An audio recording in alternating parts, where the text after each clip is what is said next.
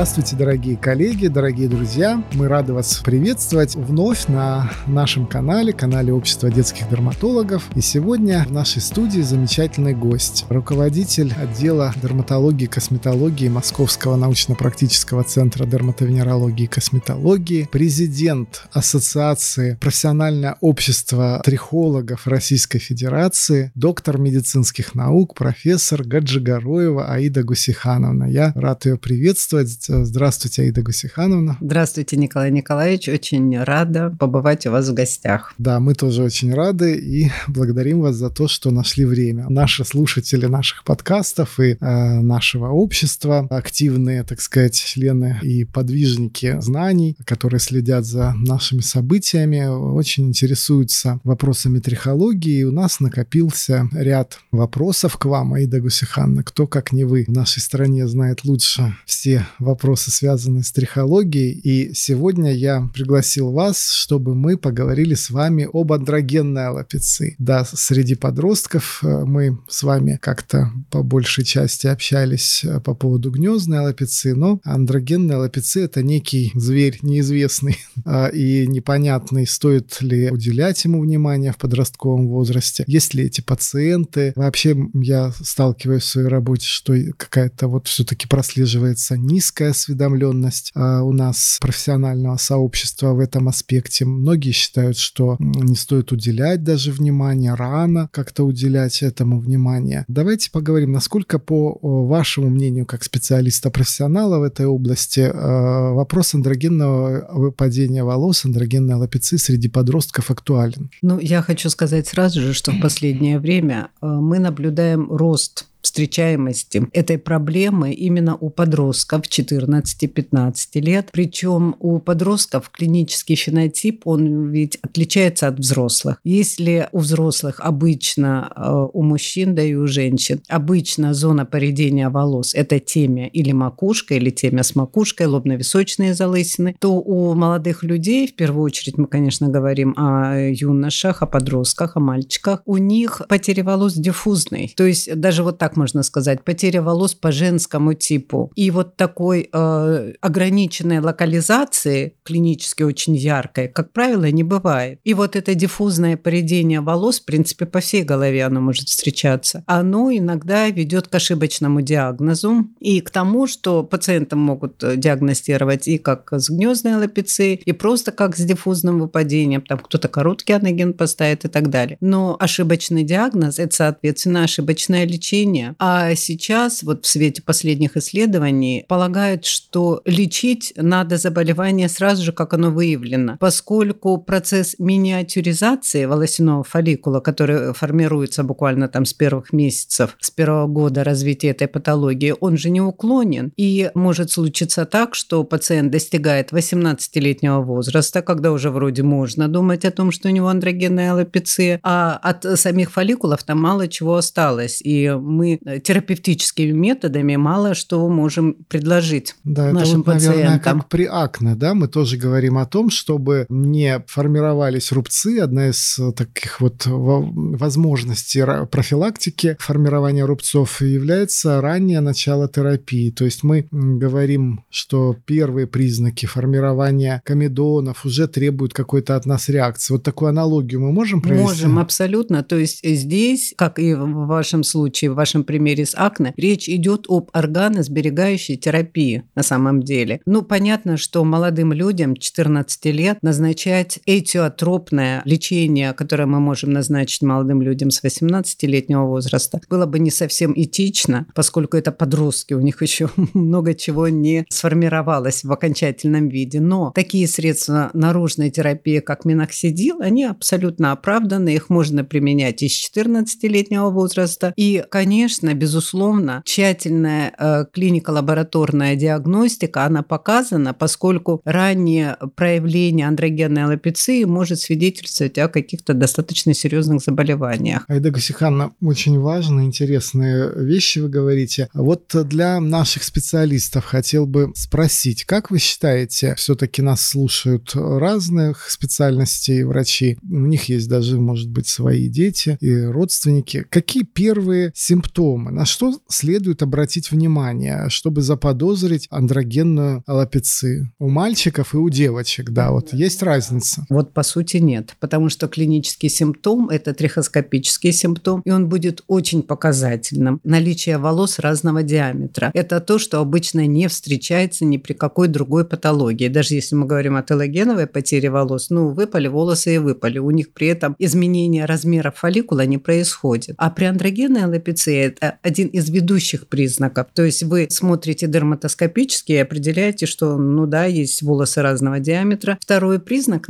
который тоже э, может иметь место быть, но он здесь может и немножечко э, дискутировать с э, признаками пригнездной аллопеции, это пустые устья волосяных фолликулов. То есть устья мы видим, желтые точки пустых устьев, сам волос не растет. Но я всегда говорю нашим докторам, насмотренность – это главное, нужно для профессионального дерматолога. Так вот, желтые точки при гнездной аллопеции, например, они ну, более интенсивные, а при андрогенной аллопеции их интенсивность невелика, но это один из таких косвенных признаков, безусловно. То есть разный размер волосяных стержней, наличие пустых точек волосяных фолликулов. Далее, чисто визуально, помимо того, что мы можем наблюдать общее диффузное поведение и на темени, и на макушке, и даже в зоне затылка, оно может э, перемежаться такими участками, которые мы называем зоны фокальной атрихии. То есть, знаете, как будто точечно вырваны где-то волосы. Здесь надо просто вспомнить, что волосяные фолликулы, они существуют в виде юнитов, э, таких э, кварталов. Они вот достаточно тесно тогда живут. В норме вот это вот количество волос в юнитах может быть там один волос, может быть три, может быть четыре. Но в основном это трех-четырехграфные юниты. Вот при андрогенной аллопеции вот эти юниты смело могут идти в синхронный рост, и, соответственно, они синхронно перестают отрастать, и мы видим вот эти вот зоны фокальной атрихии, то есть зоны, где какой-то объем скальпа, он без волос. Это тоже достаточно интересный и специфичный э, признак для андрогенной аллопеции.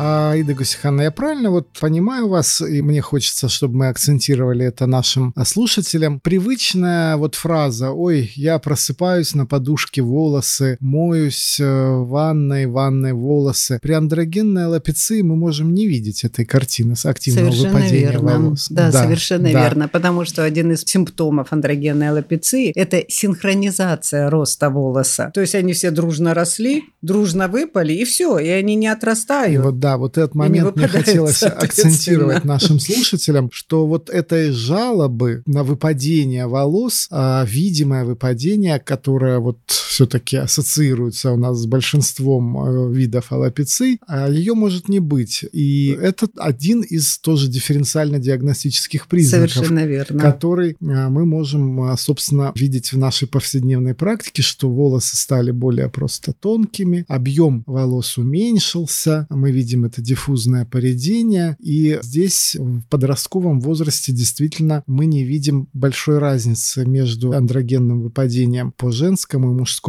типу. Нет этой а, строгой классификации там по Гамильтону, по Людвигу, которая да, нам верно. известна для гендерных вот этих вот форм различий выпадения андрогенного. Здесь мы этого не видим. И что же в этой ситуации еще хотелось мне узнать? Вот мы понимаем, да, например, когда есть кто-то в роду, да, с, угу. у мужчин особенно, да, с андрогенным выпадением. Папа или дедушка, собственно, были с выпадением волос и выпадать волосы у подростка. Это одна история, здесь как бы неблагоприятный прогностический, наверное, признак. А если нет вот такой предрасположенности или, скажем, такого анамнеза, такой истории в семье, это всегда исключает андрогенную вот выпадение волос? Или здесь мы как-то по-другому должны реагировать на это? Это абсолютно не исключает, поскольку не найден такой моноген, который бы отвечал за развитие андрогенной аллопеции. Более того, однояйцевые близнецы, интересное исследование у наших японских коллег, кто жил в условиях деревни, кто жил в условиях города, вот э, однояйцевые близнецы лучший рост волос имели как раз-таки те, кто жил в условиях деревни. То есть это вот как бы средовой фактор, да. Но вот э, я так скажу, из пяти, например, пациентов, которые приходят ко мне с жалобами на потерю волос по мужскому типу, 4 могут сказать, что у меня в роду такого не было. Ну и что, что не было? Это совершенно не значит, что у вас этого не может быть. А, но есть, знаете, вот ну не прямая такая корреляция, но предположение. Например, если у матери у отца плохие волосы, то вероятность того, что проблема будет у детей, она достаточно высокая. Если у матери плохие волосы, то тоже есть э, вариант, что, скорее всего, облысение по мужскому типу разовьется. Если только у отца, здесь процент ниже, между прочим. Даже одно время искали ген, который будет отвечать за развитие андрогенной аллопеции, не нашли. Но если ни у отца, ни у матери нет никаких признаков, то вероятность того, что андрогенная аллопеция разовьется, она никуда не девается, она существует. Поэтому обращать внимание именно на наследственность, наверное, нужно, особенно в том плане, если мы говорим, к примеру, о пересадке волос, потому что вот эти сами паттерны, образцы потери волос на затылке, они могут иметь такое вот природное наследование. Например, очень низкая граница роста волос у отца, у которого уже развилась андрогенная аллопеция, она заставляет хирурга-трансплантолога более внимательно отнестись к выбору донорской зоны, чтобы не попасть на те фолликулы, которые все-таки чувствительны к андрогенам в зоне затылка. Но это произойдет чуть позже, к примеру, через 3-4 года. А все-таки, когда делают пересадку, а, рассчитывают ну, минимум на 10 лет. Но подросткам, понятно, мы это делать не будем. Я просто к тому, что наследуется характер, форма, особенность рисунка облысения, она может наследоваться. Да, очень интересные данные вы привели. И, конечно же, это все уже закладывается в детском возрасте. Мы все это видим. И, конечно же, мы должны как можно дольше стараться эти волосы сохранить. Вот мы плавно подошли к вопросу терапии данных состояний. Вот э, миноксидиле, речь идет о раннем его назначении. Все-таки сколько процентов назначать? Двух или пяти процентов? Я бы рекомендовала все-таки с двух процентов начинать, потому что есть такая вещь, как концентрация препарата в тканях. Да? И пятипроцентный миноксидил, он все-таки будет иметь эффект диффузии, чтобы мы не говорили, будет иметь небольшой системный эффект и вероятность того, что пушковые волосы будут расти интенсивнее на ручках, на плечиках, но она существует, это есть. Был же такой случай интересный, его даже докладывали на одном из наших европейских конгрессов по трихологии, когда на заводе спутали препараты, ну нечаянно, я уж не знаю, как у них это получилось, и в средства для лечения гастрита попали таблетки от э, снижения давления. Ну, собственно говоря, это была капсульная форма миноксидила. И люди, которые принимали, а они, во-первых, имели гипертрихоз, а во-вторых, дети у них рождались с выраженным а, оволосенением кожного покрова. То есть это не просто ручки-ножки, это и шея, это спина. То есть, ну и вот везде, где есть закладка волосяных фолликулов, было достаточно заметно. Поэтому лучше все-таки использовать меньшую концентрацию. А можно начинать с однократного приема. Если эффект недостаточен, можно уже э, применять его два раза в день, но с двухпроцентной концентрацией однозначно.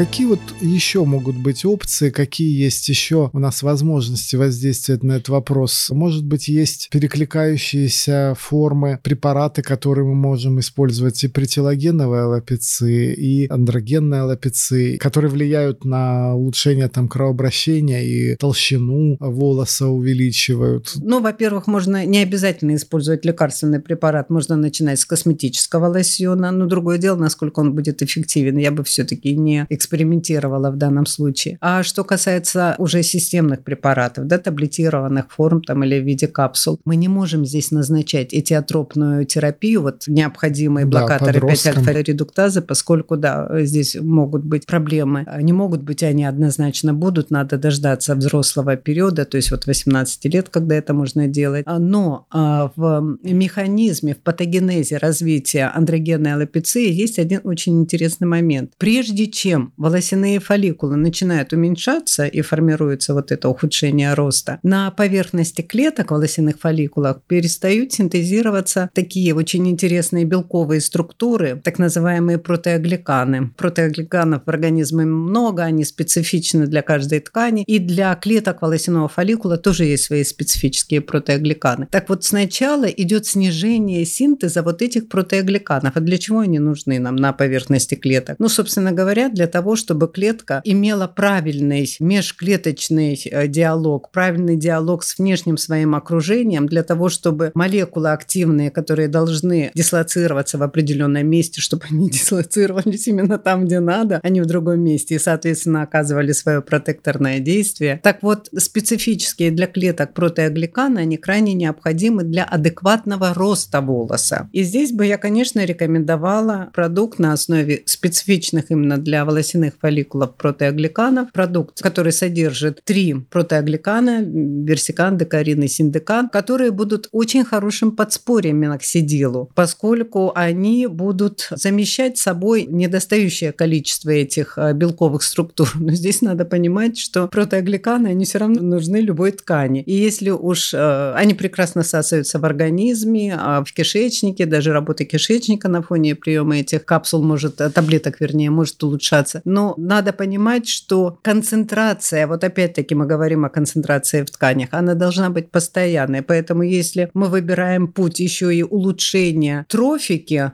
клеток волосяных фолликулов за счет протеогликановых комплексов, то все-таки их надо принимать по таблеточке два раза. То есть и это... долго, месяца да. 4, а то и 6. Речь, я так понимаю, идет о нуркрине препарате. Да, да, да, совершенно верно. Есть нуркрин для женщин, есть нуркрин для мужчин. Когда я, например, назначаю этот препарат пациентам своим, я всегда говорю, вы не пугайтесь, что здесь для женщин, здесь для мужчин, он ни разу не гормональный препарат. Просто, ну, вот такой вот в меньшей степени маркетинговый ход, а в какой-то степени, наверное, все-таки ход обусловленный особенностями выраженности симптомов у женщин и мужчин. Вот в женский добавлен в качестве дополнительных ингредиентов женский нуркрин э, добавлен биотин и аскорбиновая кислота, то есть вот такая непрямая стимуляция коры надпочечников и биотин в качестве дополнительного питания к синтезу кератина. А в мужской добавлен кофеин, который будет улучшать микроциркуляцию, и экстракт пажитника. Он обладает достаточно слабым, но все-таки антиандрогенным эффектом. Ну, детям бояться этого не стоит, потому что это ни разу не сериной репенс, не наша карликовая пальма, которую мы обычно используем в растительных препаратах для андрогенной аллопеции. Но вот в этой связи как раз-таки можно дифференцировать, но